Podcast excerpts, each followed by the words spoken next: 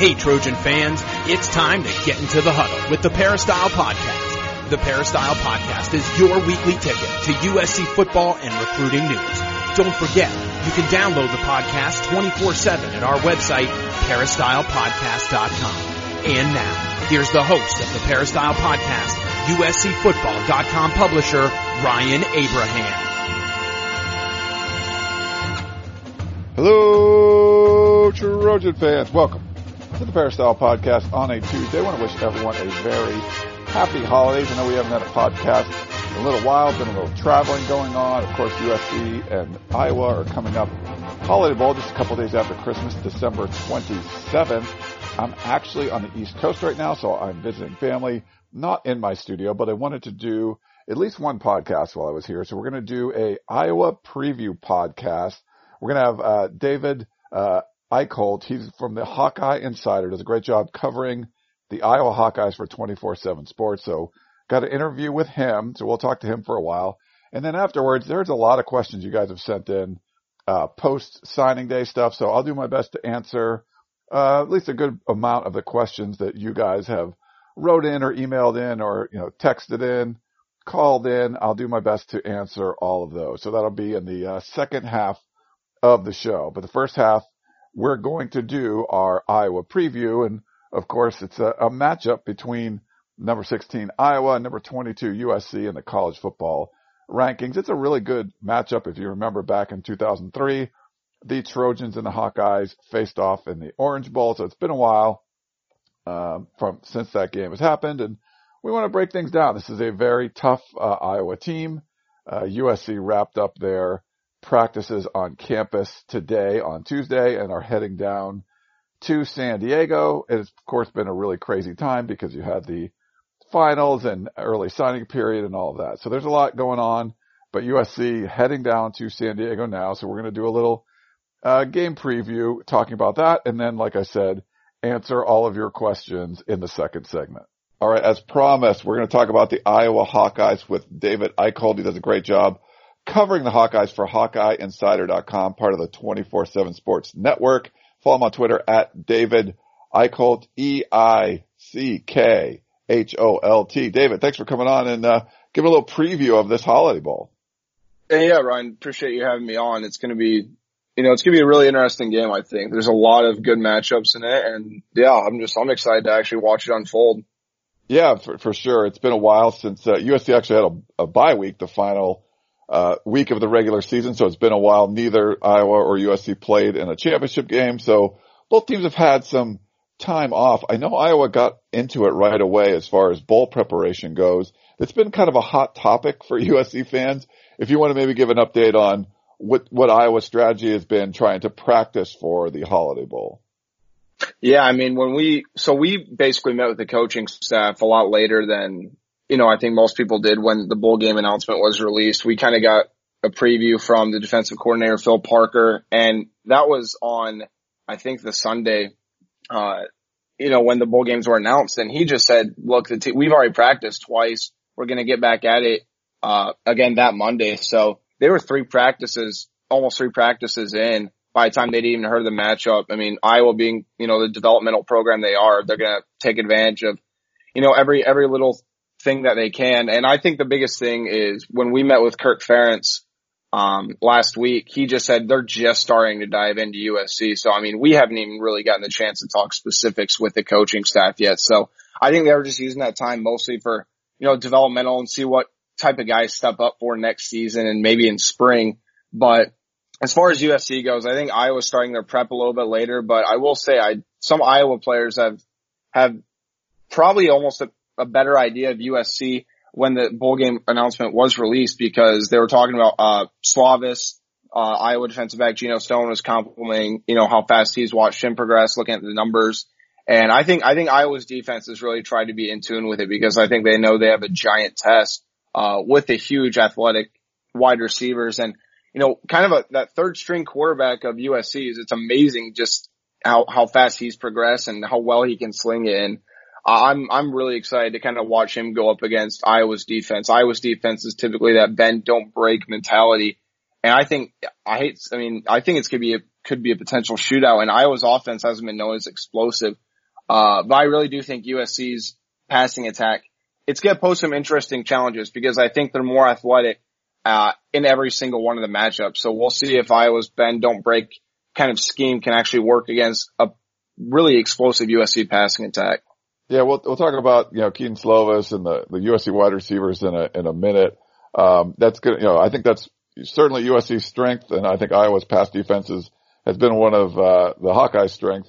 But before we get into that, just the um, kind of with the bowl prep stuff, USC fans have been a little critical of how USC has prepared for these things um, for not just bowl games but regular practices. Not a lot of tackling and stuff going on in practices. Is Iowa one of those teams? I don't know if you get to watch much practice. Is there like tackling to the ground each week? Do they do Oklahoma drills or is it kind of like just, uh, you know, going slow and, and, making sure you don't guys get guys banged up, uh, during the week? Yeah. So we don't get to watch much practice, but you know, just talking to people and kind of understanding what Kirk Ferentz has done for the last 21 years at Iowa. It's a pretty healthy combination. Uh, they do a lot. I think especially during the devel- developmental phase, they'll do a lot of, you know, Oklahoma drills. They'll do a lot of just tackling technique drills. And I think that's why Iowa typically outside that 2015 Rose Bowl against, uh, 2016 Rose Bowl against Stanford, Iowa typically does tackle pretty well. I mean, when a lot of other teams have more natural talent than Iowa, Iowa doesn't always recruit the best athletes, but they're one of the more, more technically sound teams. And I think that's due to just how much they really do beat each other up in practice. And it's been an interesting year, I think, for Iowa, and I'm interested to see what they do for the actual bowl prep or kind of hear about it because Iowa's just been so beat up this year injury wise. You know, I, four of Iowa's top six defensive backs were out for the first five, six weeks of the season. There have been, you know, guys getting dinged up here and there from practices. Um, so I think they are going to go less physical when it comes to USC, kind of the bowl prep, but you know, being the Kirk Ferentz mantra and what Iowa prides themselves on, tough, smart, physical football, they typically do a pretty healthy amount of contact. Uh, actually, uh, for Nebraska, like for Nebraska, their old head coach Mike Riley, they had a defensive coordinator named Mark Banker, and this is his last real quote he said before he was let go by Nebraska. He said, "Iowa's practices must be like bloodbaths because of just how hard those guys hit each other, uh, and how sound they are." And he didn't last, I don't think, more than 48 hours after that that quote came out one during the uh, one of those blowouts. But yeah, so I, I think I think Iowa's pretty pretty typically going to be one of those kind of get after it, beat each other up. And I think that's why Iowa, typically you see those guys gain 20, 30 pounds, uh, from positions of need when guys first step on campus. And I think that's why, you know, Iowa strength co- coach Chris Doyle is, is so well respected and well known for developing those guys. And I, I think that physical practice is a huge part of that. Well, let's talk about the Iowa defense first. You mentioned it. I mean, it's going to be a, a really interesting matchup with the second, the Iowa secondary against USC's passing attack. Certainly its strength uh, on offense. Uh, so in nine of Iowa's games, allowed fewer than 200 yards passing, and then in the other three they were over 300. So it seems to be a little bit more of a feast or famine. But if I'm not mistaken, I think they Iowa won those games.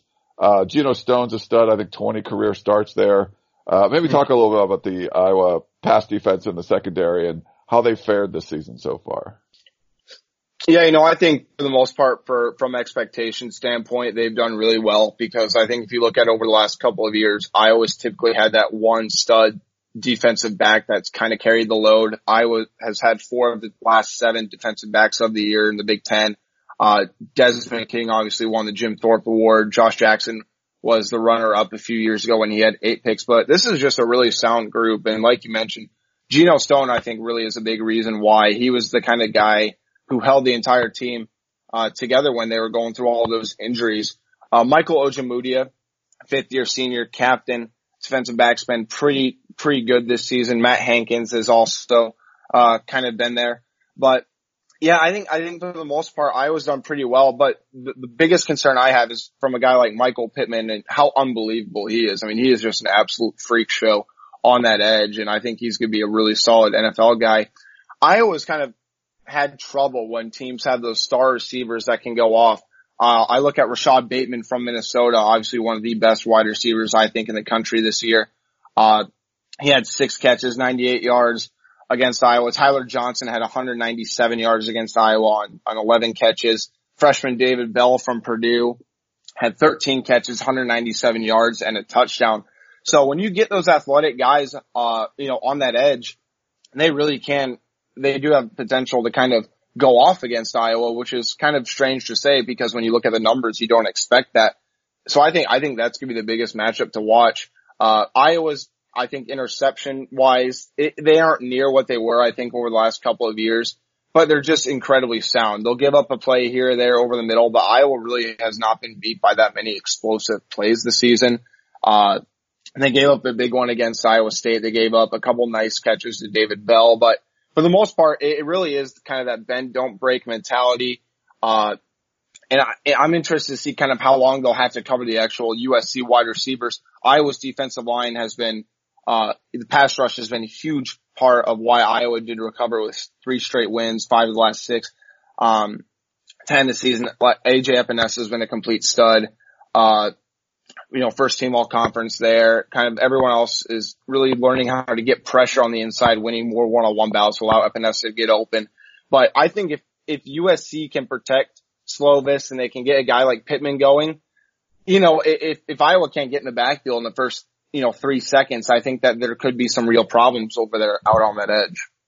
That was, you know, AJ Epenesa, I mean, he has, uh, almost, what, 34 and a half tackles for loss in his career, 24 sacks. So he's been a stud, uh, the junior defensive end. Well, he's going to play in the bowl game, right? Like, he, I know he might come out and go to the NFL, but he didn't say he's going to skip the bowl game or anything, right?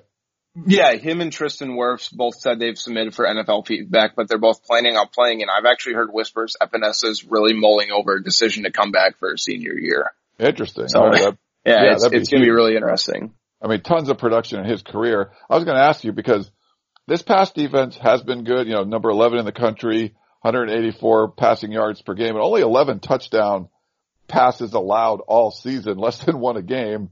USC gets, you know, two or three a game. How much of mm-hmm. that has been, uh, Epenesa and, and that defensive front that they can get pressure on, on quarterbacks and, and not allow the, the passing game to get going?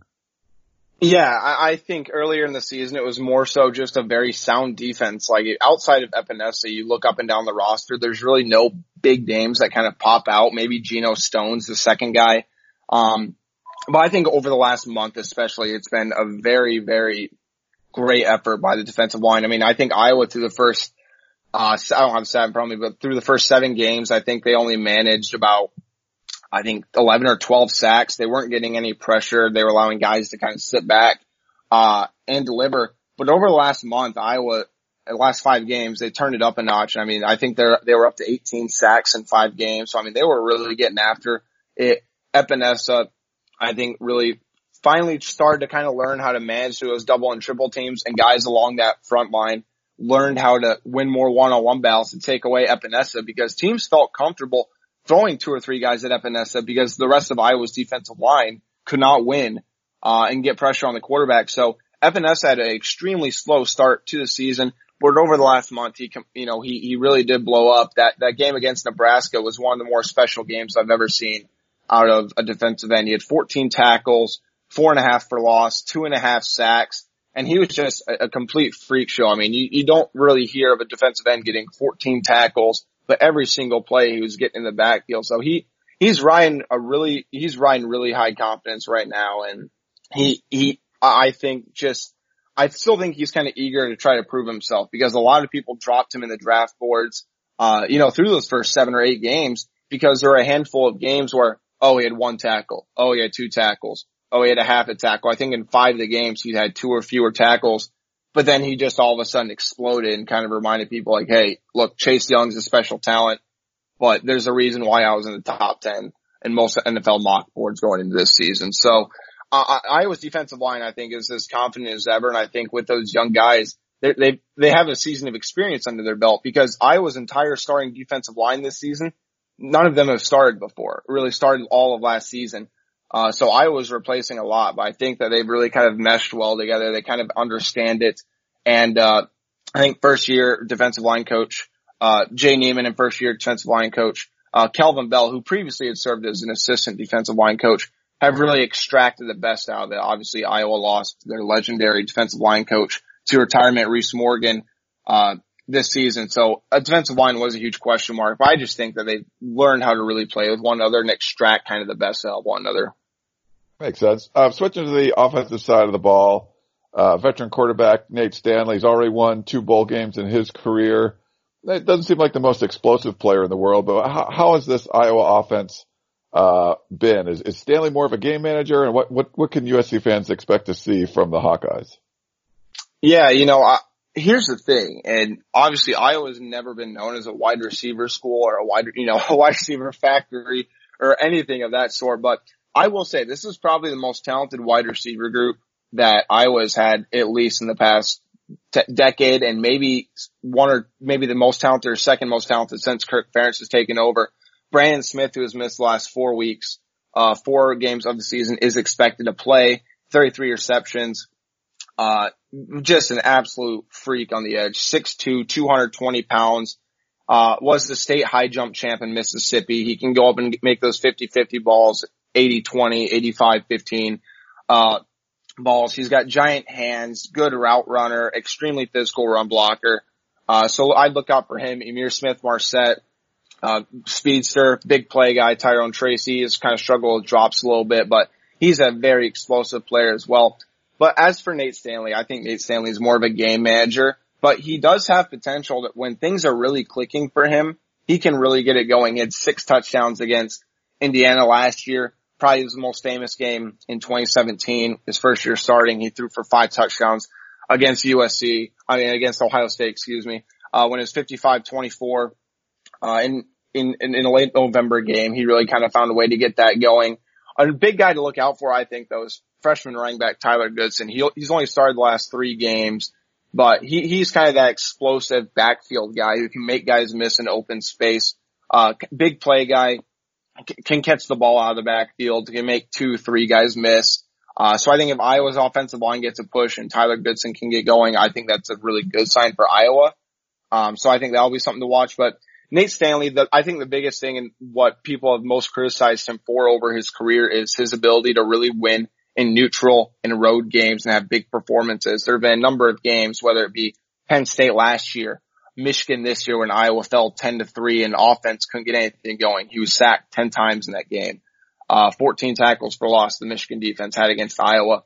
Um, but I think that's just the biggest thing. If Nate Stanley gets going and establishes confidence early, I think that's huge for him if he struggles early, I don't know if he can really recover. There have been times he can, and there have been times where, you know, he's thrown under a hundred yards a game. Entering the fourth, uh, the fourth quarter against Nebraska, Stanley only had 44 passing yards.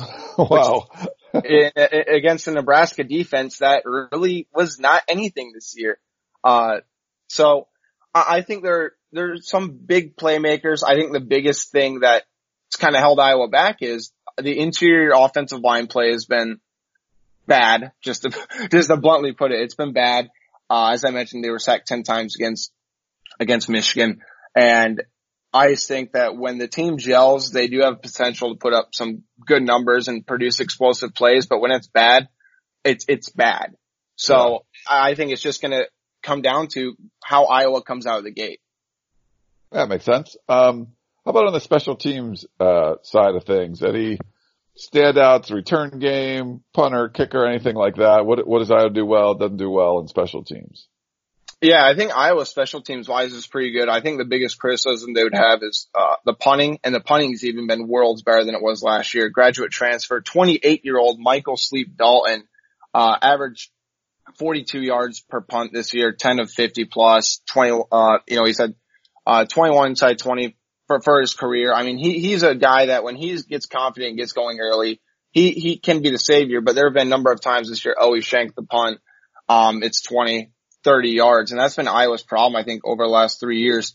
But I definitely look out for Ihmir Smith Marsette in the return game. He's second in Big Ten history in kickoff return average over 26, uh, I'm sorry, 28.6, uh, yards per kickoff return had his first career kickoff return, uh, last, uh, against Nebraska when Iowa needed it most. And he's a guy that he really, he, it's almost head scratching because there'll be some where he just waves it off and you're thinking you could have gotten 20, 25 yards. He just got the ball and ran out. And then there'll be times where he'll catch it in the end zone. He'll kind of dance a little bit and then he'll take off and you know, the returner, the, the, the kick team's already about on the 10 or 15 yard line. You're just yeah. sitting there like, what are you doing? Uh, but I, I, will say that's when com- some of his most explosive plays have happened. So I look for Ihmir Smith-Marsette in the return game. Punt return wise, Iowa's just, I'd say they're just trying to survive. They're trying to have a guy back there that can just catch the ball, down it, not do anything too cute with it. it. Iowa really struggled with that for the first eight games of the season. As far as the kickers go, Iowa fans are still, I think, extremely bitter about the Lou Groza award. Uh, obviously, Blank, Blankenship, the Georgia kicker won it, but yeah. Iowa's Keith Duncan went 29 for 34 on field goals this year, 14 of 18 from 40 plus yards. Uh, the 29 field goals only two shy of the NCAA season, uh, record. He already owns the Big Ten single season record. He broke that in, I think, Iowa's eighth game. So kick, kicker is about as stable as it can be. Iowa can produce explosive plays in the return game and punting's basically survive and try to let everyone else kind of carry, carry that load. Don't do anything too cute with it. Just get the job done. So a, couple, a pair of 28 year old punters in this game.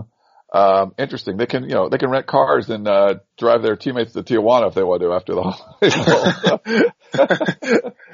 interesting. I think he, I was, he, I think, I think Sleep Dalton was an electrical engineer or something and he wanted to try to, you know, become an NFL punter when he transferred over the States. He actually, I'm trying to remember where he played JUCO ball, but he, he was out in California.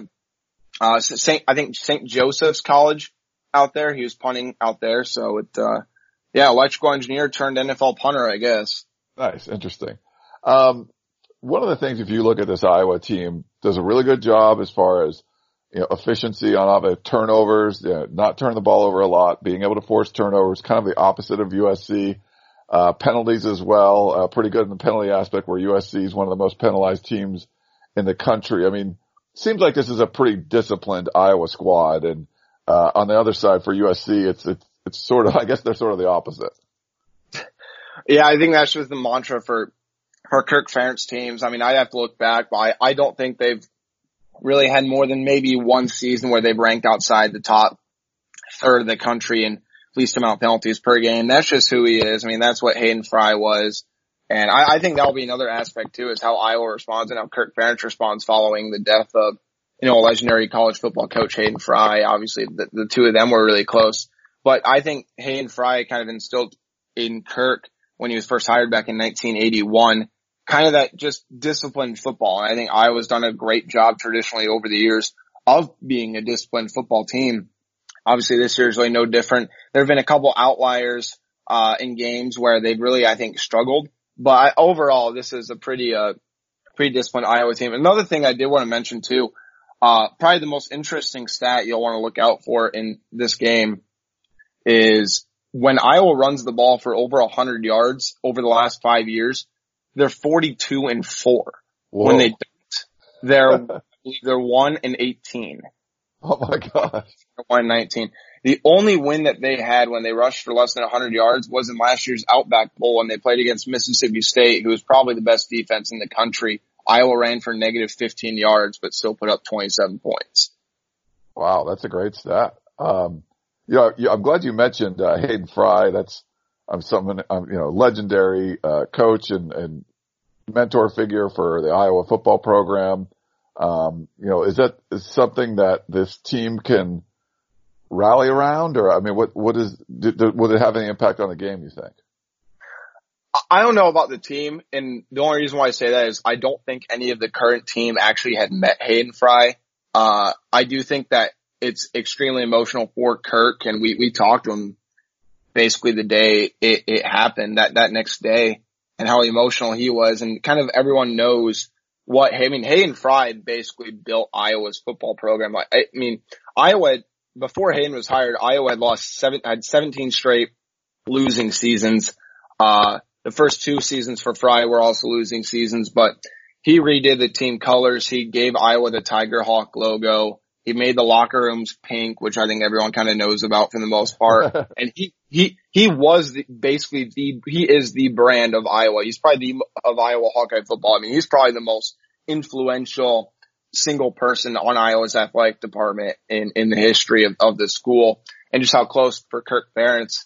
I, I don't know how much really they're going to do as tribute in the game. I know they are, but I, I, I'd be rem- I, I'd be surprised if it didn't have any impact on Kirk and kind of how he coaches the game and kind of how he goes about and kind of the extra emotional element wise. I think it's going to be extremely hard for him, but uh, I think it's going to affect kind of the way that maybe even the game plan, maybe uh, how they go about during the game itself. I, I think Kirk's going to, he already won it. I think this just ramps it up to a completely different level because one, you know, Hayden Fry, one of his most famous bowl games and most memorable seasons ended in a holiday bowl.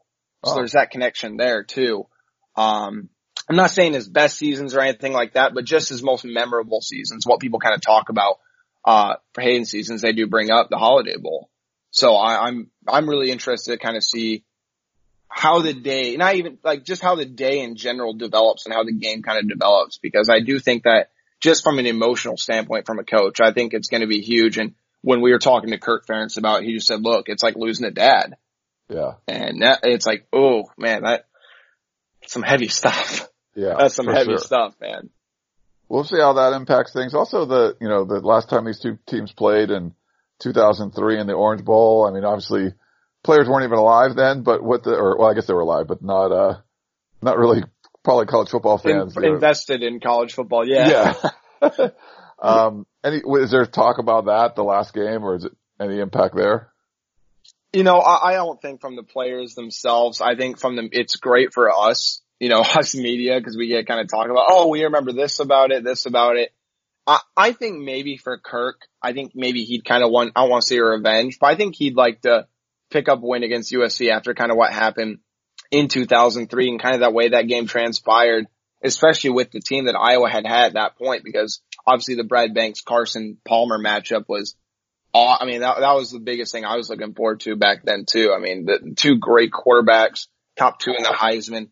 Uh, so I think for Kirk and maybe I'm, I'm trying to think how many coaches would even have been around during that time, uh, on Iowa staff. Not many, if any. Um, but yeah, no, I, I'd say for Kirk, maybe, yeah, I, he'd like to probably get some revenge, quote unquote, on USC from that game. But I think enough times kind of passed along where it's just like, okay, look, USC is a, a national brand. It's a blue blood program. A win against a, you know, you in USC in general, I think kind of propels them, uh, on the map. So I think from that standpoint and even from a Iowa, what Iowa fans want to see, yeah, they'd like to pick up a win, I think, against a blue blood. And I think that's just one of the biggest motivations for that and kind of giving and kind of pushing out the senior group, uh, out on a high because if, if Iowa seniors win this game, it's the most wins in a five year span in Iowa football history. They're tied with it currently. Wow. So I think that's an extra motivator for them. And, you know, a 10 win season's a, a 10 win season. Yeah. Always want to try to get that. Um, Big Ten's done really well. Last, uh, won the last four holiday bowls.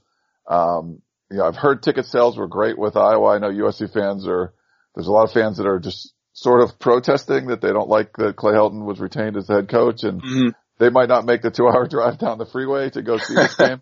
what, I mean, does it seem like there's a lot of Iowa people that'll be coming out for it? Yeah, for sure. And I, I think there's a couple reasons for that. One, the Holiday Bowl. Again, Iowa fans really wanted to go back to the Holiday Bowl. They haven't been there, I don't think, since I'd have to check. I think 1991's the last time they've been there. So they haven't been there in a long time.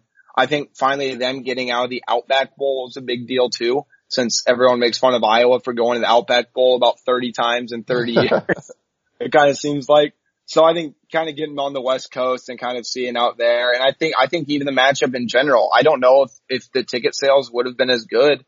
I mean, grant Iowa fans always travel well. I think that's why Iowa, you know, bowl games typically like getting Iowa because people want to get out of the 20, 10, 10, 20 degrees, you know, of Iowa.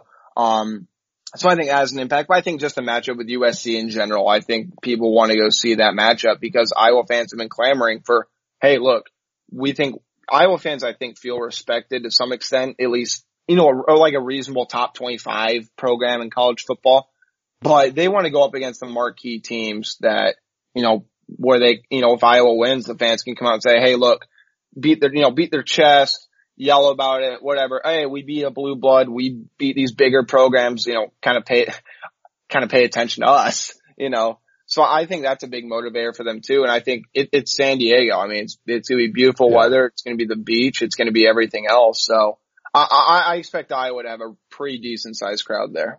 Yeah. I'm curious to see what the whole crowd looks like. Um, what the one last thing before we let you go, Uh, well, how do you feel this one? I, I really don't even know like how this is going to go. I could see it going a whole bunch of different ways, but do you, any sense of how you think this game's going to play out? Yeah, I think you summed it up best. I think I could see this going a thousand different ways, honestly. Uh, I, I think, I think the biggest thing for Iowa is just can they get pressure on Slovis? Can Epenesa get going early? Can they, can they rattle him in the pocket? Because I think if you allow him to sit back there in the pocket, he's going to hit Pittman. He's going to hit those guys, those big playmakers. And I just, I don't want to say I don't like how Iowa athletically matches up, but USC always has big time athletes. They have guys that are just unbelievable. Um, but Iowa is just so technically sound in the pass game. But, you know, I really do think that this is going to be a game that's in the 30s. Iowa's tied for the nation's lead. I think with 17 straight games of not allowing an opponent to score 30 or more points, wow. I think that's the biggest threshold is if Iowa allows USC to get more than 30, I don't like Iowa's chances. Uh, because I just don't trust the offense enough to really get going. I've seen them at their best. I think that there's potential to get going. I think Tyler Goodson could have 100, 125 rushing yards at least. Uh, but Stanley's rattled and Iowa doesn't hit their mojo and kind of hit their groove immediately.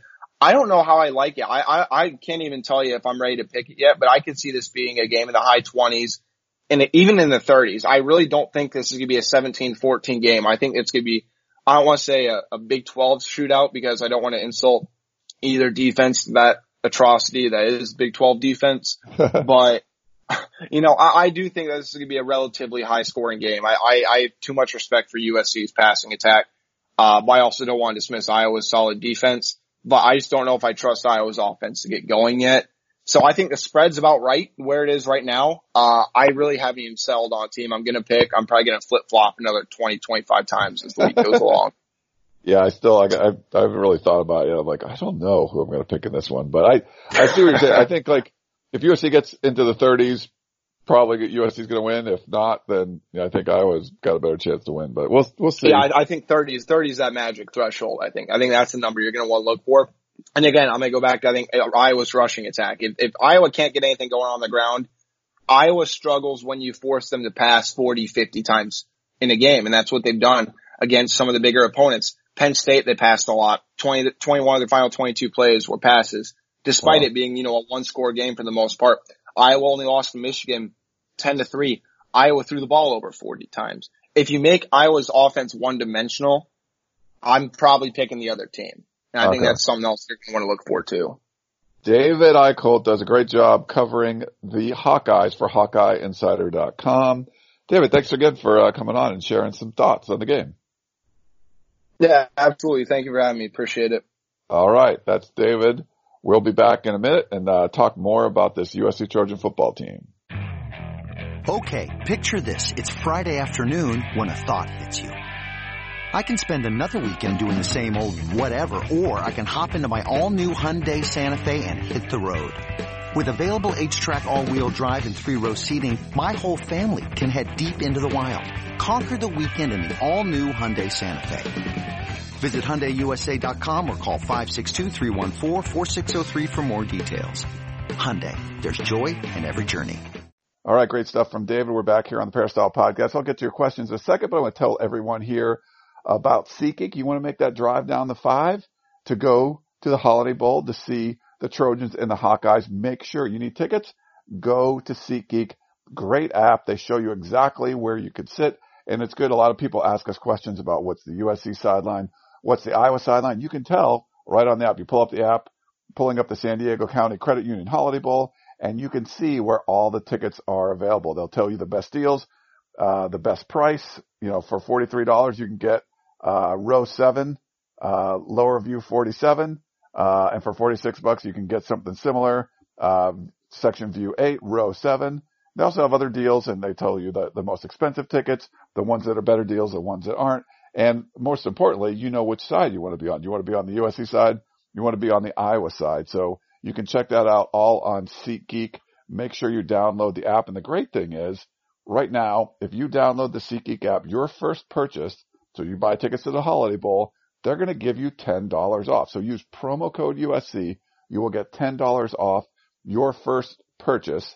uh, for all of your tickets on SeatGeek. It's not just football. It's not just the holiday bowl. You can get tickets to movies, concerts, uh, sport, you know, any other sporting event, not just USC football, comedy clubs, anything like that you can get on SeatGeek. And your first purchase on the app, like I said, you get $10 off. So make sure you go check it out. There's a lot of great seats available still for the holiday bowl. They have these little green dots that'll tell you, uh, if there are better deals or not. So the little red ones are they're overpriced.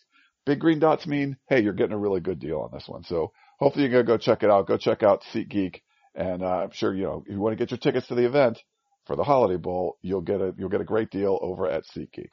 All right. Let's jump into our questions. Uh, we got some, we got a few voicemails and like I said, I am now recording this in, uh, uh, my childhood home growing up on the East Coast, uh, outside of Boston. So I don't have my, um, some of the technology in, in the studio that we'd have, but I can still insert a voicemail or two in here. We got a few. Um, Don from the East Coast called in a couple of times, but both of them were over two minutes. Uh, sorry, Don, not on a great day, maybe on like an off season day, but not when I'm traveling. Can we do that? So make sure you keep the voicemail short. We will play a, our buddy Curtis from Moreno Valley. He's got a voicemail coming up uh, a little bit later. All right, let's go to, oh, there was a question from Ross, class of 1980 uh, on tunnel vision. He wanted to know if there was going to be tunnel vision addressing the recruiting news results. Uh, he says, thank you, Ryan and team for keeping us all sane during these turbulent times. Um, so this is going to be the first podcast we've done since uh, the early signing period because um, there's a lot of traveling and everything going on, and we haven't done a tunnel vision. We are thinking about doing, we were thought about doing one Sunday, but I was on the road, so probably not until I get back. I did do a rather lengthy instant analysis with Keely Eure and Dan Weber did a, an instant analysis a little bit later with Keely Eure. Uh, two of them on that Wednesday, one from practice with Dan, one from the uh, press conference with me. And, uh, there's, you know, some information there, but those were the only ones. So I'll try to address some of the recruiting stuff here. Um, that, you know, some of the questions that you guys have had and we'll do another tunnel vision. Sorry. It's just tough with the, the holidays and travel and everything to, to get all that done. Um, let's go to a, this is a food analogy email uh, from our buddy, who is this from? From 1977 Trojan. Says, hey Ryan, I have a food analogy for you. Here goes. Right after the January 2017 Rose Bowl, the USC's, USC Trojans were like a great piece of cheese. The past three years has seen it become moldy and dehydrated, and it suffered from severe neglect by coaches and administrators. It may be time to toss it and get some fresh cheese from Trader Joe's. Merry Christmas and Happy New Year to Ryan Keely, Dan, Gerard, Coach Hyde, fight on as always, 1977 Trojan. Yeah, there's a, I mean, there was a pretty much a high point right there after the Rose Bowl. Uh, there was a low point at the beginning of that season when the team was one and three, winning nine in a row, winning the Rose Bowl, uh, certainly a high point. But then after that, you're right. It was, uh, it's been kind of molded cheese and you've, I think fans felt that the cheese was going to be thrown away a couple of times and was not. And for right now, you're keeping the cheese. So we'll see. I don't, I don't anticipate the cheese getting a lot better, but, uh, that's, I don't know. Interesting analogy though. Thanks for sending that one in. We got a text from uh, our buddy Marcel in the Inland Empire. Do you think you guys play a role in recruiting and us having the most negative fan base in college football? Marcel in the IE. This is, this comes up a bunch. Um, I would definitely not say that USC is the most negative fan base in college football. I think it's unfortunate the situation that USC is in because you have a blue blood program that the nation feels is a blue blood program, that the fan base feels is a blue blood program, but the administration has not acted like a blue blood program. They've hired people for very important jobs at a very, you know, highly ranked athletic department that wouldn't have been hired by anyone else in the Power Five. Uh, no one would have hired Clay Helton to be their head coach in the Power Five. Not, not a single team would have hired Clay Helton when USC hired Clay Helton. Probably not a team would have kept Clay Helton after five and seven, um, and USC did. No one would have hired a, a guy like Pat Haden to be the athletic director, and that was a disaster. No one would have hired, certainly Lynn Swann. Um, you could make some arguments for Haden. No one would do it. Lynn Swann would. So USC continues to act like they're not a blue blood program. So I would say it's not the the fans being negative. The fans see the reality of it and they, it's hard for them to understand, like, why should they care when you're not seeing the same sort of, you know, um, passion from the administration that you're seeing, uh, from USC fan base. So I wouldn't say it's that. As far as us playing a role, I mean, we're, what we're trying to do is be objective. We can't get involved in the recruiting process. Some people are like, oh, are you going to tell that prospect how cool USC is? Like, no, we can't do that. We sign stuff that we can't do. We, we can't get involved in the recruiting process. We can only uh, report on it and comment on it. Now, if we're saying things that are like, hey, Clay Helton should be fired, or but I mean, I, I think we have to be objective, and we have an obligation to our readers and the people that listen to us to to tell you what we really think. If we think that Clay Helton should have been hired or should be fired, and we don't tell you because we're afraid that that might hurt recruiting. Like we're not doing our job. Our job isn't to recruit.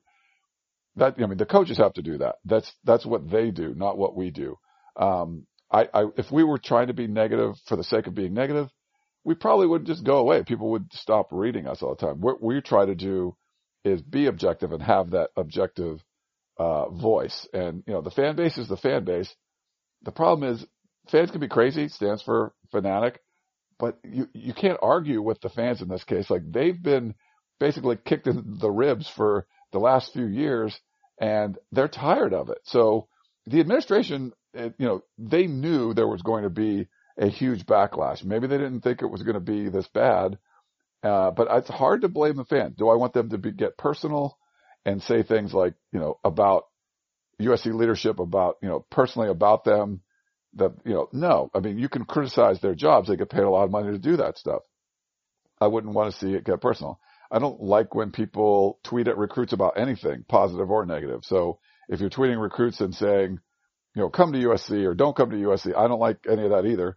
That can potentially be an NCAA violation. So, um, yeah, Marcel, I think, you know, our job here is to report on what, what's going on and we're not going to, you know, blow smoke up your butt and tell you, everything's going great uh, when it obviously is not.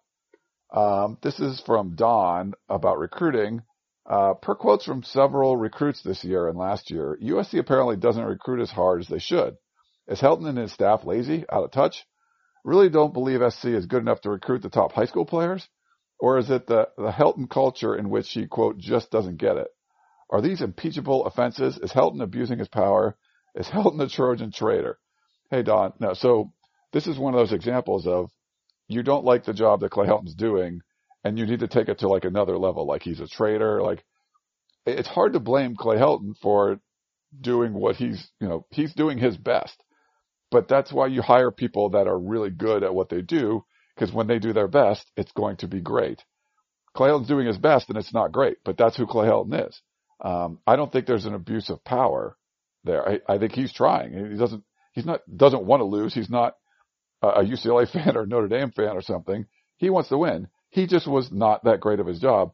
You know, I could be the best person in the world and you hired me to be a chef at a, a five star French restaurant and I try my hardest like, holy crap, I got this great opportunity, but I'm just not that good of a chef. I can do some things. Here's a great grilled cheese or something, but I'm just not that good at it. I, I think this is the same sort of thing. Doesn't mean I'm a jerk or a traitor that I'm not taking this five star restaurant to the next level. I should never have been hired to be the chef. And in my opinion, Clay Helton should have never been hired uh, to be the head coach. As far as this, I don't think the staff is lazy. He's, but he did hire some. There's people on his staff that aren't uh, passionate recruiters. I don't know if that's lazy. It's just like they don't. They're more NFL people. They don't really care about recruiting as much. They don't work that hard at it. Look at what Oregon does. They work really hard at it. So that's going to, to me, is going to come back. Are you going to blame Clancy Pendergast for not recruiting all that hard? Um, that's who he is, you know. Do you, should that be, should he be a college coordinator in this day and age when you have to be recruiting 365 days a year? Probably not. Should, on this staff for sure. Um, USC needs way better recruiters. Uh, you're missing guys like Tee Martin who are no longer around that were really good. Um, here's a transfer portal question. We had a couple of them actually. Uh, Ryan, I'm trying to remain optimistic, but it's getting hard. Maybe I'm just grasping at straws now. Anyway, I had previously asked a question about getting JC transfers or players from the portal to meet our needs after December 18th. Now let me add to that question. One of your broadcasts mentioned uh, that 11 Stanford players have entered the portal. Actually, I think it's 13 now. Who are they? And uh, could you see us getting any of them? They used to be a great recruiting offensive lineman. Thanks to fight on Gary, class of 75. We also had one from Michael from Newport who said, um, I think our class is all but solidified. Do we have any indication of transfer portal or grad transfer additions to our roster for next year. Fight on, beat the Hawkeyes. That's from Michael. Um, yeah, so Stanford, about I think about half of those guys, Gary specifically, uh, were contributors, starters. I don't have the list in front of me. I'm, I'm you know, I'm getting the specific stuff. This isn't going to happen now. This will be a little down the road. Now, I one of them was one uh, the tight end, uh, but you also had Colby Parkinson declare for the draft. So I forget the backup, the tight end's name, but he might come back. So there, I think there's still some guys that could come back to Stanford. Their recruiting class was actually pretty good. I think one of those things where USC is going to have to finish up February, see which needs are made are met, and then you look at things in that situation. Could you bring in some guys for the spring? Um, there's going to be a lot of potential guys in the portal, and it's not just Stanford players. There's guys from all over the country. You see a guy like Akili Ross who uh, ends up at UTEP uh, and was a potential starter at USC. I think outside of the big, you know, Justin Fields and like the huge names, um, there's going to be some good names, and it depends where USC needs somebody. Could they use a running back, or I mean, obviously a left tackle would be uh, ideal, especially you know if an Austin Jackson goes. So I think they need to kind of assess after the uh, guys leave for the NFL, see who leaves there. Some guys from USC will enter the transfer portal most likely, and then you know who can you sign in February, and then go from there. So uh, we won't get into specifics about that, but I think it's certainly going to be an option. All right, Kevin, class of 2008. Hey, Ryan and team, assuming SC moves on from uh, John Baxter and Clancy Pendergast after the Holiday Bowl, who are possible targets for next season? Or are the assistant jobs not attractive because of the stability issues surrounding Coach Helton? Thanks and fight on. Kevin, class of 08.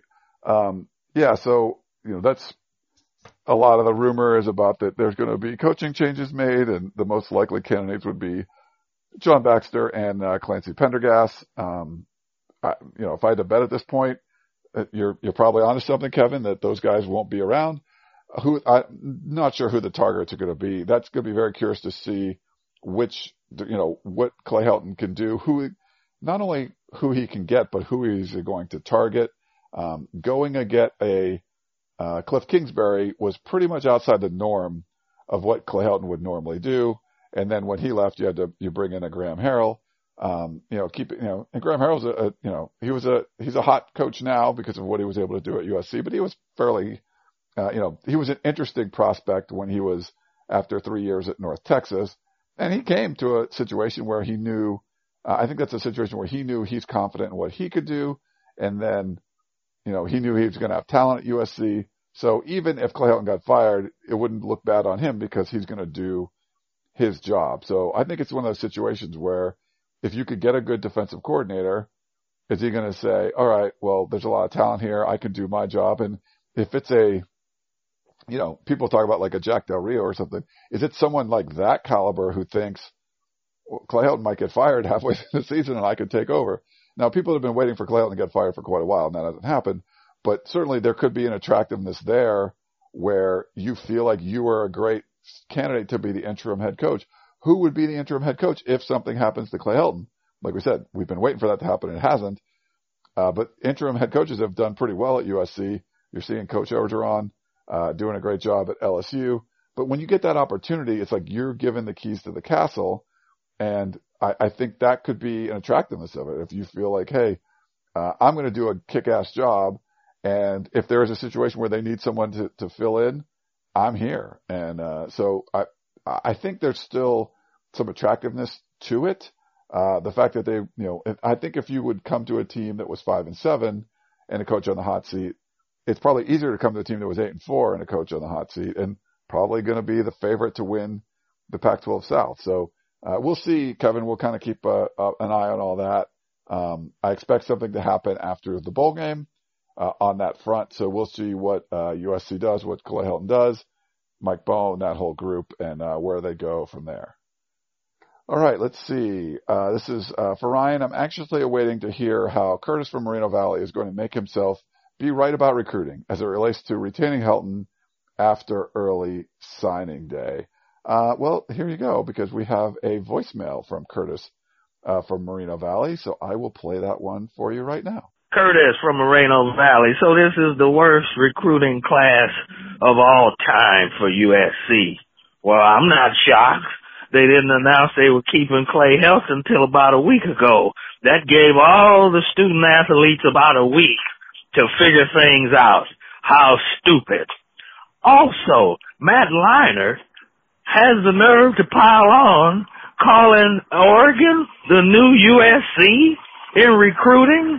What the hell is wrong with you, homeboy? What happened to you recruiting Urban Meyer? You announced that a year ago. I guess you not a good recruiter either, cause he ain't coming. Everybody thought he was. Everybody on the peristyle still talks about Urban Meyer. Don't you guys get it? He don't want to coach at USC. He don't want to coach no more. Why you think er, um, Matt Leinart doesn't never talk about Urban Meyer coaching at USC? Reggie Bush doesn't talk about it anymore because that mess is over. Get over it. Let's move on. Get what we need out of the transfer portal. Curtis from Moreno Valley. All right, Curtis. Thanks for the voicemail. So, um, yeah, I, I agree with you on the first aspect where why did USC wait so long to retain Helton? And I think that comes back to another bumble by the administration. You either needed to know you're going into it like, hey, we're going to keep him. So you should have said something right after the UCLA game. And if you weren't going to keep him, uh, you should have moved on as well. So I think it took them 11 days. Uh, I get that the, the athletic department's a mess and you have new people in there and they're trying to figure things out. But that was time that USC didn't have to lose. Now, would this class be significantly better um, if they would have fired Clay Helton or, or, I'm sorry, retained Clay Helton right after the UCLA game? It would be better. Um, it probably wouldn't be last in the Pac-12. I'll tell you that. Um, and they would have, you know, maybe had a better shot at guys like Justin Flowe and switching a Bryce Young and things like that. So, uh, Curtis, no, I think that's a, a good point. That's a screw up, but there's been so many screw ups in the athletic department. Um, it's, that's, you know, I think that's a minor one as far as like Matt Leinart tweeting, um, you know, about what he's doing, I mean, he would text me and talk about things. I mean, I've had a lot of former players call me, text me, uh, other Heisman Trophy winners. They're not happy. Um, so I, I don't blame him for, for saying what he's doing. As far as recruiting Urban Meyer, uh, I, I think, you know, he's someone that's around Urban Meyer a lot. I, I, I will say this. If Urban Meyer does want to return to coaching, and if USC was an option, whatever Matt Leinart said to him uh, was helpful and not hurtful. So we don't know, uh, and I don't think we. I mean, Urban Meyer doesn't have a coaching job yet. He might be two years in the booth and then uh, come down to coaching, or he might never go back. We don't know. Um, so I wouldn't write off that yet, but it would have been, you know, for USC, this would have been the perfect time. Maybe it's not the perfect time for him. Uh, but I, I wouldn't say, you know, to move on from that. And Curtis wants to get guys from the transfer portal as well. Uh, we'll see. It worked for Illinois. Just seems like very strange for USC to have to use that as a strategy, but you know, that's where USC is right now. This one's from Don. Uh, how must Mike Bohn, how must, excuse me, how must Mike Bohn feel to hear his head coach say, quote, we had a good day when they have become the joke in college football. Mr. Bohn is looking worse every day. Great bowl game and recruiting class will finish strong. On a purely professional note, nothing personal. How can the media respect Helton and Bohn? Don. So Don, uh, this is not a personal thing. Um, we're not a, we're not fans. We respect them because they're, you know, they they have jobs, they get paid well, and they have roles to play, and we have roles to play. We are, we don't take things personally. We'll be critical. I mean, I liked Mike Bohn. I got to sit with him at the uh, at the basketball game, second basketball game of the year, and chat courtside. He was very friendly and, but I've been very critical of some of the decisions he's made, some of the things he said. I think that it came from a place where he was trying to make things better, but didn't quite fully understand the situation, asking the fans to just be fans when not realizing what these fans have gone through. Um, you know, it's sort of like you just came, you know, you're, you're crawling, the fans have crawled through the desert without food or water for weeks and you finally find an oasis and, you know, you get there and they ask you like, well, you know, they're asking you to do some like physical labor before they're going to give you a drink of water. You're like, look, I've already been through hell. Like I, I just need a drink of water right now. And when they, the fans weren't getting the drink of water, it's like Mike Bohn was asking, you know, like questioning them, like, why, well, you know, why aren't you doing what we're asking of you? they've been through so much. They've, they've already done this. They need, they needed that light at the end of the tunnel. They needed that oasis. And they, it was, it, it was a mirage when they got there and, uh, they still are stuck with Clay Helton. So I, I think asking them to just kind of, you know, buck up and be fans was the wrong approach. And I also think him trying to sell it where he went on the Annenberg uh, interview and saying things like, you know, where he kind of criticized the fans, but also saying there was four, uh, you know, silent commits and all that. Like that was sort of coming from, you could probably tell like the old booster that doesn't really follow recruiting and stuff every day and you're one on one with him like, oh, we got some recruits coming. Don't worry. It's going to be great. And that makes him feel good. And he goes home and writes a bigger check or something like, Hey, that's fine. You can't tell really informed fans how good this, rec- this recruiting class is way better than anyone's giving it credit for. And they got four silent commits and all that when it's not true because now you're going to get called on it. Now you look terrible. And, and I also, Don, I don't agree with the way Clay Helton addressed it. I think he needs to say something like, um, you know, we really needed some linemen. I like the guys we got. I think there's the guys that want to be Trojans, but we, didn't. you know, we need to do a better job. We have to double our efforts. We have to recruit even harder because there was guys out there we wanted and we weren't able to get. And I know that, you know, that it's a crazy situation right now. That's on us. Uh, we need to make sure this message is getting across because this is a great place and a great place to play football and one of the best programs in the country. That's our job to portray that to recruits something to, to at least acknowledge that it wasn't a good day. You don't have to say we sucked, but you have to, you can't say it was great when it's not. So, uh, yeah, I think there's a lot of, uh, of issues. We also have one where he says, is it possible you guys can interview Harrell instead of Helton? Harrell's honest, whereas Helton is very insecure. Harrell's sure of himself. Helton is always hiding the truth. Uh, I wouldn't say this also from Don. I wouldn't say he's hiding the truth. I think he's putting a positive spin on things, and that's just the way he is. He's always going to be that way.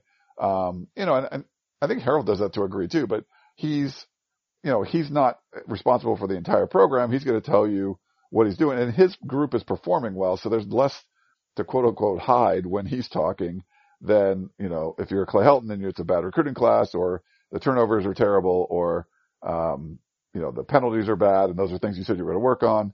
You're going to try to spin it in a, in a better light. So, uh, but we do interview. I mean, I just, I did an interview with him last week and put the whole, it was like a 12 minute video I put up there on screen. But, you know, Clay Helton's going to be the guy that addresses, uh, the main stuff. Uh, let's see. This is uh, Paul, class of 71. He's in Vegas.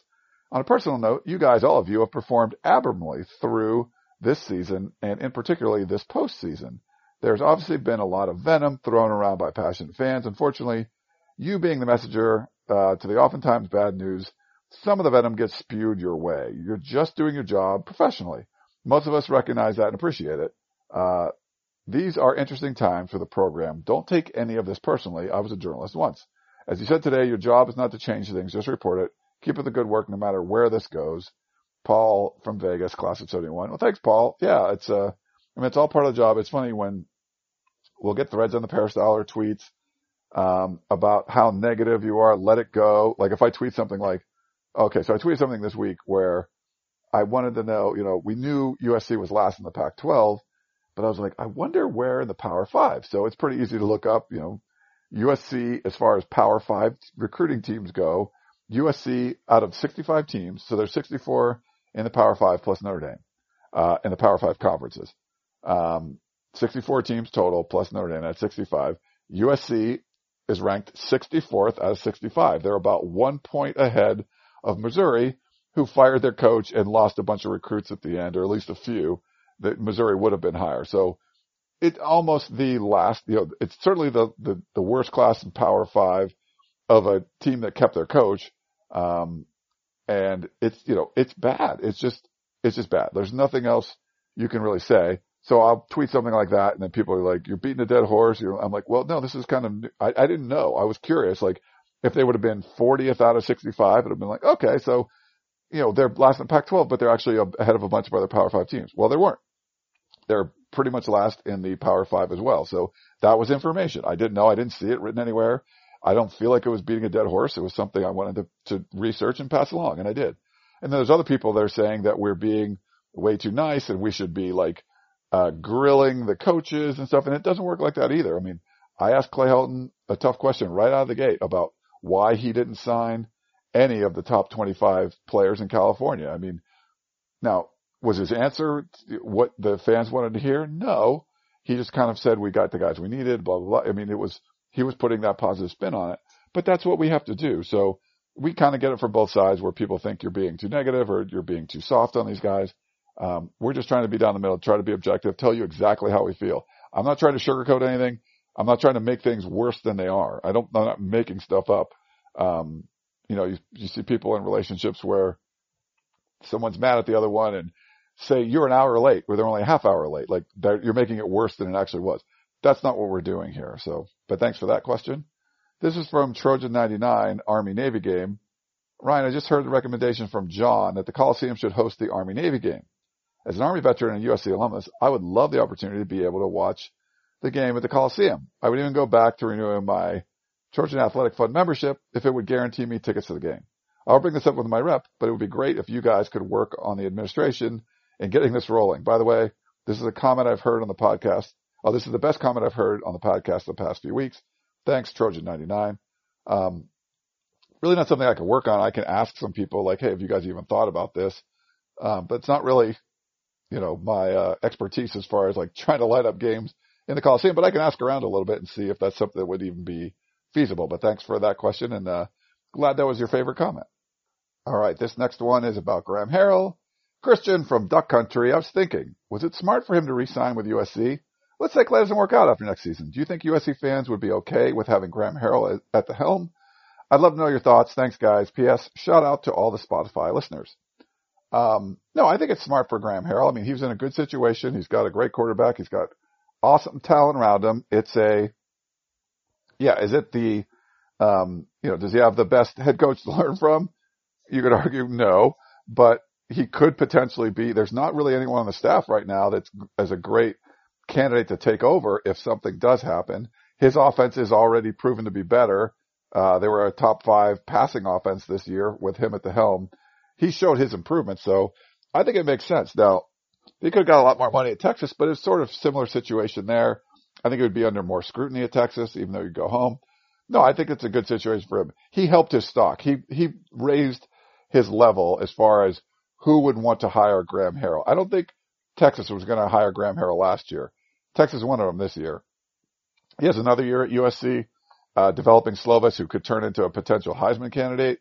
Um, no matter what the team does, if the offense is good, uh, for the most part, then I think, you know, he just improves his own stock. So it's really like him doing his job on a much bigger stage. He was sort of like the, I love the, the food analogies, but he was like the, the star chef at a really small restaurant that someone discovered. And now he's at a big one in Manhattan and, uh, everyone want, you know, people are going to want him now. So I think him sticking around, even if the restaurant, you know, uh, the stability there isn't all that great, he's still doing his job well and the food is still great. So even if you don't like the service and, um, you know, whatever, like the, it, it, I think him being that master chef has proven what he can do and he's got some great talent. So it's going to be, I think he likes who he's working with. David, class of 2016, ah, recent grad. Congrats, David. Um, he says four-star offensive tackle Frank Martin. Uh, he really helped our, the 2016 recruiting class a few years back. Any updates on if he would live up to the hype? Yeah, so Frank Martin hasn't really uh, broken into the rotation at all. Uh, in the spring, when there had a bunch of guys hurt, he was doing some first team reps, if I'm remembering correctly. I just haven't heard much about him, and it's really tough for us now. One, we don't get to watch practice anymore, but two, even when we do, uh, the, the offensive linemen are pretty far away. But I've not heard from any sources like, hey, watch out for Frank Martin. Like, you know, for like a Liam Jimmons and stuff, we're hearing things and then he started getting up there in the rotation. We haven't heard that yet. Now you, are going to lose, you know, you could potentially lose a couple guys. Will Frank Martin, you know, be in the mix? You know, you know, Drew Mitchell's going to be gone. Is Austin Jackson going to be gone? Couple, they need some tackle help. Um, he's moved around a little bit, played tackle in high school. So I don't know. We'll see, uh, if he's able to, uh, contribute more. And, you know, maybe they make a change an offensive line coach too. We don't know. I mean, there could be, there's a lot of potential of what could be going on. Uh, this is Helton Power. Ryan, a popular view is that Urban Meyer and similar winning coaches want too much power for USC to hire them. Helton was told to change his staff and culture by an athletic director. He did not, and the AD was fired. New athletic director wanted Helton fired. Helton was not. AD will probably be gone before Helton. I think he's talking about Mike Bohn. The AD insists on coaching changes. Helton makes none. Well, that's not true. He did make some changes last year, just didn't make wholesale changes. Helton is his self-serving way, has considerable power, the good guy persona, which is a fraud, and he has deceived most of the media and the administration. Helton has considerable power. Media just not uh, doesn't perceive it as such. Don, um, Don, I would I would disagree with that. I think Helton is. I mean, there's power there. He's the USC head coach. He's very agreeable, and he's going to play the nice guy card a lot. I don't think that's a fraud. He's a good, you know, he's a good guy. He's a good person. He'll give the game ball to, you know, Coach Bohn and, uh, Miss Folt or Miss Carroll or whatever. Uh, I forget what he called her, uh, the AD and president. I, I think that's all true, but he's taking advantage of the people that have been hired around him where he wasn't really qualified. He was not qualified to be the head coach at USC neither athletic director were qualified. The fact that he's been there through this is his third athletic director is baffling. I think if USC had a competent athletic director, Clay Helton wouldn't be probably wouldn't have never never been the head coach, but he certainly certainly would be the head coach now. And that's what people wanted Mike Bohn to do. But I think Clay Helton was put in a the right place at the right time. He can do just enough that it's like, you know, he's he's not pushing anyone's buttons. He's not asking people for the moon and making demands and all that stuff. He's just going about his job and doing it and trying to keep his job. And they don't have anyone strong around him that can do that. So I wouldn't say that he's got considerable power, that he's pulling all the strings. He's in the right spot at the right time and no one around him really knows what they're doing. And that's why he survived. That's my opinion. So I wouldn't say he has considerable, I mean, he has power because he's the head coach at USC, but it's not like he's going in there and saying, here's what I want this, I want this. He's going along with whatever the administration is saying, but the administration is terrible and they don't know what they're doing either. So, um, if it was a really good, you had a really great athletic director, say instead of, uh, you know, after Pat Haden, they didn't hire Lynn Swann, they hired someone really good. He wouldn't have got an extension. You wouldn't be in this mess right now. So if you wanted to fire him after five and seven, there wouldn't have been any reason to keep him that, that Lynn Swann had to. So I think it's less about him having this tremendous power and more about the incompetence that's all around him. Uh, all right. Let's see. Oh, Curtis from Moreno Valley also wrote in. He said Cliff Kingsbury was hired by USC as an offensive coordinator last year. Uh, with his very first coordinator change, Clay Helton, uh, had USC willing to pay the cash. They got the best, def- they've got the best offensive coordinator in NCAA football before anyone else. And then after a five and seven season and being a lame duck coach for the next season, so he's a great recruiter that's proven by this hire. Then how to hell, handle the next hire in a short time span? Uh, please believe if he hires just a new defensive coordinator special teams coach, I believe he will hire the best DC he can get in the country. The defense will be nasty. Uh, maybe so good the NFL will steal a new coordinator in a few days, just like uh, Cliff Kingsbury. You guys never give him credit for this or discuss those possibilities for new coordinators next season. You probably won't read this on the podcast. It's too positive for you, Ryan. You would never play this voicemail, Curse from Moreno Valley. Um, and he also wants to know, hey, answer this question, USC fans. Are you hoping for USC to win the Pac-12 and make the playoff next season like I am? Sadly, I doubt it. Think about that for a minute. Curse from Moreno Valley. Um, Curse, you, I guess the fans can answer your second part, but for me, yeah, I think that I, you give credit for the, a good offensive coordinator hire and Clay Helton being able to step away. And I think it was a perfect situation where Cliff Kingsbury was out there gets fired by Texas Tech and was a hot name. And it was a per, you know, I think it just worked out really well. We haven't seen him go out outside of Deland McCullough and just go out and get somebody that's good from somewhere, um, and just hire someone. Now this, I think that's the thing that kind of fell into his lap. And then going out and get a Graham Harrell, it was good. It was a great, you know, follow up. You, you hired one guy and this is basically like the same thing. Another Texas Tech quarterback another offensive coordinator, another Mike Leach guy. I mean, it was sort of the great situation. The, the question was going to be, who do you get after that? If, if Graham would have left, there's no easy candidate after that. But yes, I think that was a hire that was necessary. That was the best thing that Clay Helton did. The problem is he needed to make more of those changes. He felt like I can make this change and that's going to be enough. It wasn't enough. And so you're setting your program back by not making changes after 2017, uh, the Cotton Bowl. You knew there was problems then, but you don't make changes. And then you're forced to after five and seven and you're forced to again. And, and now you're going to be forced to again. He's going to make, you know, some big changes again.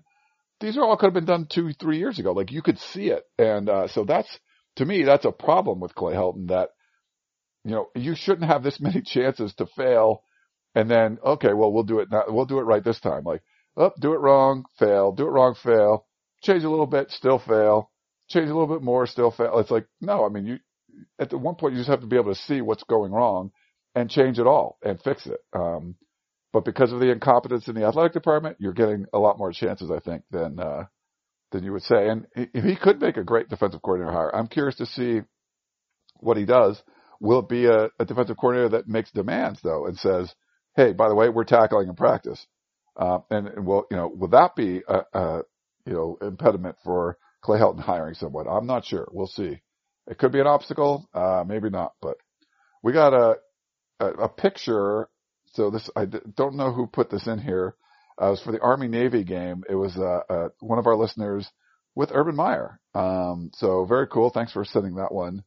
And so he was in Philadelphia for the Army Navy game. So I think they saw that on there, but thanks for sending that picture. It was very cool.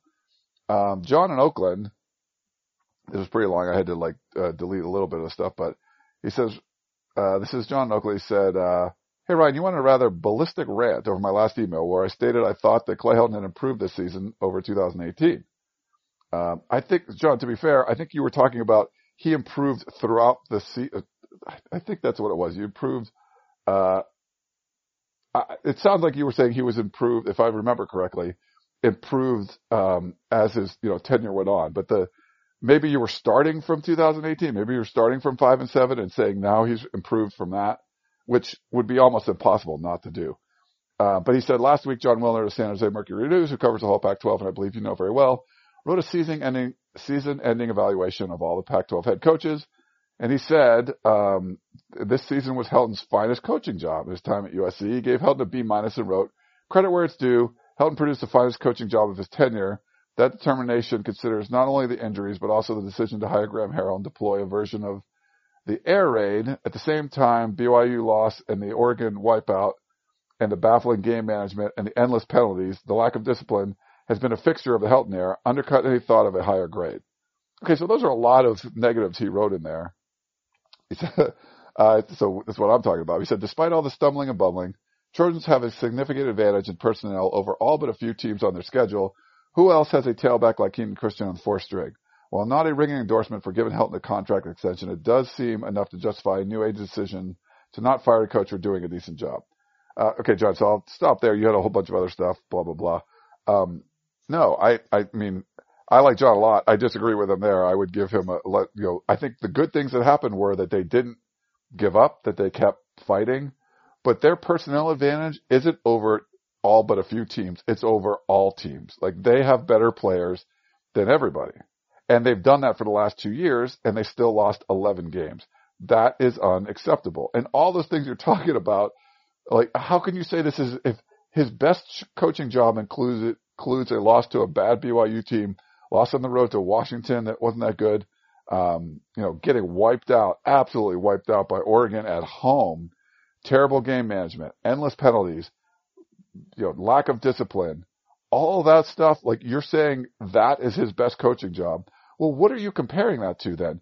If I'll give you, say it is his best coaching job, they still have all those problems that, you know, that's not what you want. You're the, the skinniest fat guy in the group. Like, I, I don't get that. So those are a lot of issues and he's had five years to fix all those things and he hasn't done it. Um, it's been great to get Graham Harrell, but that's basically you get someone to do their job that's good and let them do it he's been reluctant to do that. And the, the staff turnover has just been slow and, you know, I'm curious to see what kind of staff turnover you get this time, but you got to bring in more outside people, people that you're not familiar with. And even a Graham Harrell, uh, he's great. He's young. I think, you know, uh, a Cliff Kingsbury would have been a little bit different. Curious to see what that would be like. If you get an experienced defensive coordinator, they're going to come in and try to make some changes too, where Graham Harrell's like, hey, here's what I want to do. Uh, but he hasn't been around the block all that much. So curious to see where this goes. Uh, he also said if the new AD had been in place for the whole season, maybe he or she would have seen enough to fire Helton. I do agree with that. Do you think that USC intentionally held off on firing Swann until after the university had finished the Coliseum renovation and had the big dedication event in August? Uh, I don't think that was part of it. I mean, I there was we had some other questions too where, and thanks for the question, John. Um, yeah, they, I think they could have pushed the envelope more as far as making bigger changes faster. Um, could uh, the you know could they have got rid of Lynn Swann faster? Yes. Could they have hired a you know, Mike Bohn or somebody like that faster? Yes. The, if you could have sped up the timeline, you might have been able to fix this season. I think that things just happened so late um, that that was a real issue. Our friend Joan wrote in, and uh, I love this when people say uh, it's going to be a short email, and it's uh, it's not. So I, I cut it down a little bit, but she said, "Hey guys, I'm to try to not say too much, Ryan. LOL." And then she says a lot. I would call, but I'm so angry, and I hate being angry. Let's start with a word that Fulton Bohn throw around. Integrity. All caps. And this is why I am so mad. I think it disrupts what my father instilled in me and told me, and she quotes, if you do not have your integrity, you have nothing. Its definition, adherence to moral and ethical principles, soundless, sound, I'm sorry, soundness of moral character, honesty. Folt, Folt, Bohn, and Bohn have zero. They lied to us. They duped us. They made themselves into clowns and fools in the short span of a few months and two weeks. Now, see, Joan, we don't want to get personal with this stuff. Uh, you're getting a little personal here. Folt was supposed to make changes everywhere, especially in the athletic department.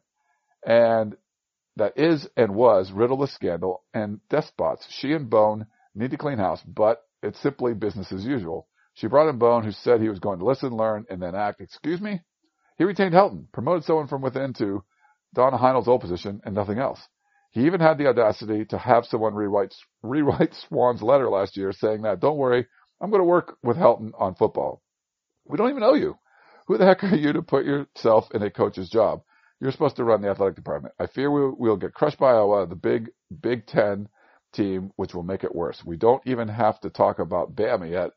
This isn't going away. Happy holidays to all of you and all the podcasts and USCFootball.com subscribers. Uh, Joan, thanks, Joan, for writing in.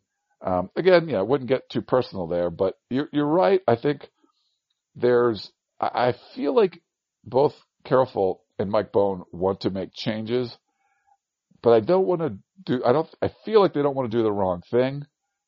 I think it's pretty obvious what needed to be done to, to most everyone out there, USC fans. And, uh, I feel like there's some fear of not coming in and, and, you know, having to make these big changes right away. But that's, you know, a lot of those failures from the last 10 years are sort of like thrown on their plate and you're asked to like, hey, do a whole bunch in this short amount of time.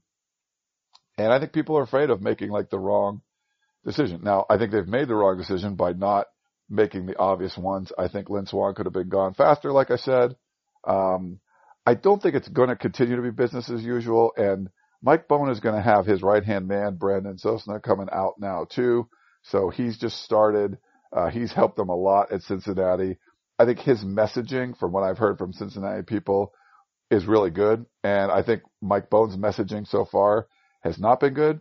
So if Mike Bohn's messaging gets a lot better going forward, that's probably because uh, Brandon Sosna is, is, is around. I'm guessing, but the messaging hasn't been great. And I think Mike Bohn's tried. He's tried to do a lot. Um, but when you you're hearing some of the things he was saying, you just have to like scratch your head, and it just it just it was uh, it fell a lot of deaf ears. The fan base was pretty upset from some of the things he said. So does that change? Um, maybe this, you know, they would really love to get a win in the bowl game to kind of buy some time because time is something they haven't had. Um, Carol Folt has had a billion problems to deal with throughout the university, the athletic department being one of them. And, uh, it's, it's not got better, uh, since, since either of them got here. So thanks, Joan, for that.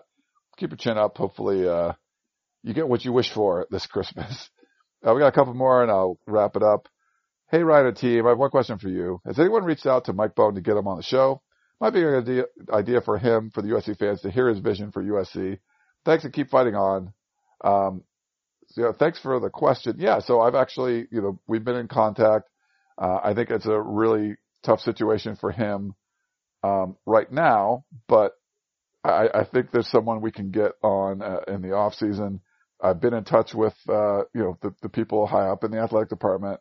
I think it's something that can happen. It just really wasn't a great time right now, and I think you know early in the new year something that might be a great situation where everyone things kind of settle down and uh, we can get Mike Bohn and, and talk to him about. It. Maybe it's a tunnel vision, maybe it's a podcast here, uh, but something like that. He's been open uh, when he was at Cincinnati to talking. He, I think he knows he's not a very popular figure right now, but uh, yeah, that's I, I like that, and that, that's something we are going to set up. So we, I think we we're starting off okay. I, you know, I don't think he appreciates it. You know, we've been really critical of him, and I think early on it was like, hey, everything was cool um, and you know, to be fair, like we've been very critical of him. I'm sure he's, you know, would rather us not be, but I think, you know, he'll respect the fact that we're going to be honest and try to be very fair to him and to everyone else that we cover. So, uh, I think things will settle down and we'll be able to get him on and it'd be, you know, curious to see what he has to say. Last one from Jerry. Ryan, any info on a rumor that a quote, very inside source commented that Carol Folt has a long game to remove football from USC athletics due to the potential for serious injury not being in the best interest of students. Uh, regards from Jerry.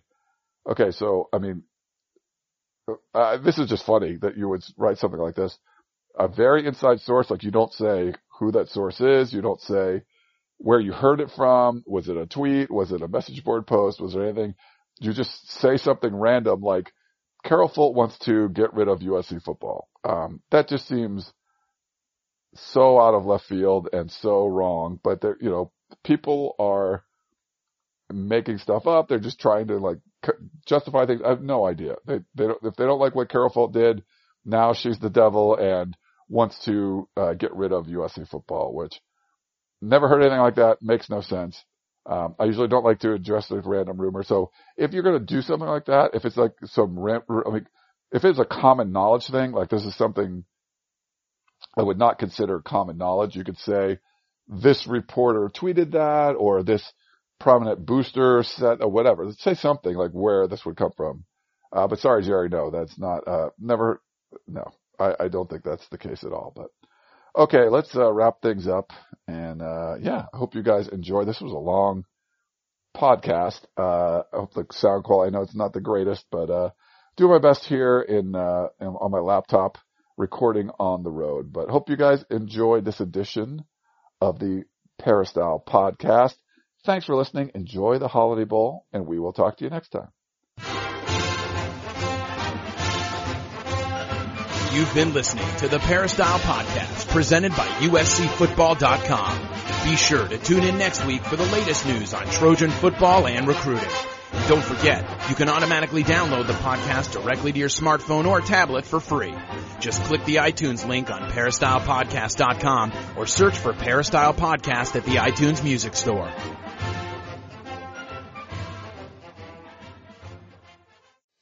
Hello everyone, it's Micah Richards here. You might have seen me on CBS working on their Champions League coverage over the last couple of years. I wanted to tell you about an exciting new podcast that I've been working on. It's called The Rest is Football. It's me, alongside Gary Lineker and Alan Shearer, two absolute legends of the game. The show combines topical debate from the world of soccer along with outrageous tales from our careers. And I mean outrageous. Just search the rest is football wherever you get your podcasts. All the best from Big Meats.